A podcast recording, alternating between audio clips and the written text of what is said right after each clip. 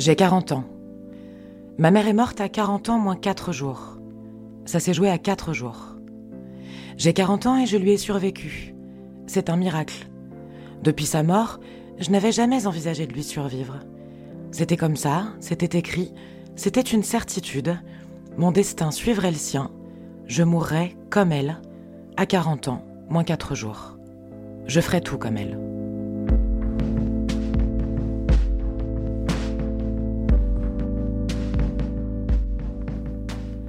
Mais j'ai quarante ans. Il va falloir en faire quelque chose maintenant de ce sursis. Bien obligée de me projeter puisque je ne suis pas morte. J'ai quarante ans et je suis mère, moi aussi. Je suis mère d'une fille, moi aussi. Je ne me pensais d'ailleurs pas capable d'être une bonne mère de fille. À sa naissance, il y a neuf ans, s'est immédiatement imposée la question « Serais-je comme ma mère ?» Quelques secondes plus tard, la réponse s'est imposée elle aussi « J'espère que non. » Ma mère était seule avec moi, je ne suis pas là pour la juger. Elle a fait comme elle a pu, un point c'est tout. Élodie, j'aurais préféré ne pas t'avoir. Elle aurait sûrement pu mieux faire. Avec elle, il fallait suivre et se taire, ou alors parler mais faire vite, et pas trop long. Ne pas faire de bruit, ne pas salir, ne pas réclamer, ne pas se plaindre, ne pas déranger. Merci. Au-delà de l'incertitude permanente d'être aimée par ma mère, il fallait supporter l'absence. Ce que je ressentais ne comptait pas. Je n'étais pas protégée et criais sans être entendue, comme dans nos cauchemars. Ce que je sais, c'est qu'en dépit de quelques doux souvenirs avec elle, ces angoisses m'ont abîmée et sont restées imprimées en moi pour toujours.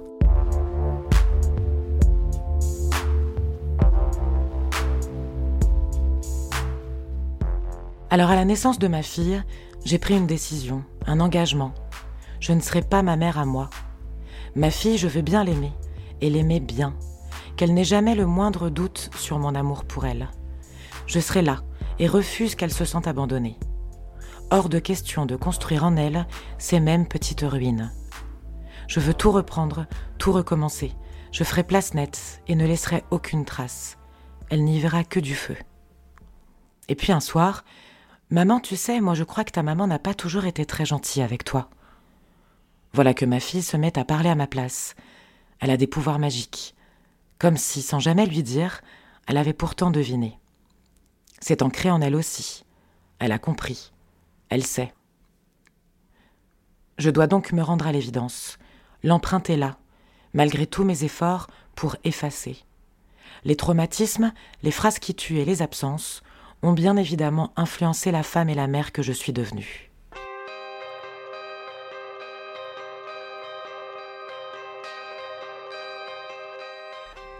Avec les années, ma fille m'oblige à retrouver la mémoire. Moi qui recommençais sans cesse à oublier, je dois aujourd'hui me confronter. Je lui dois des réponses, des explications. Car si j'ai du mal à reconnaître que c'est mon histoire, c'est aussi la sienne après tout. Et puis j'ai quarante ans. Je suis plus grande que ma mère maintenant. Je te dépasse, comme on dit quand on est petit. Et le regret de notre rendez-vous manqué s'apaise avec les années.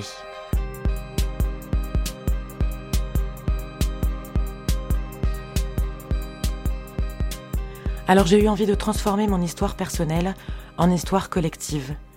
Je suis allée à la rencontre d'autres mères et filles, comme moi, avec toutes mes questions.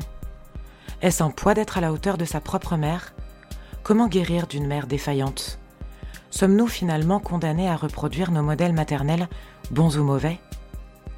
À travers leurs témoignages, ces femmes ont tenté de répondre, chacune à leur manière, avec leurs mots, leurs émotions, leur fragilité, leur distance aussi parfois. Elles m'ont confié leurs récits, apaisés ou traumatiques, sur ce lien si mystérieux et fondateur, et m'ont expliqué comment leur relation avec leur mère avait rejailli sur leur relation avec leur fille.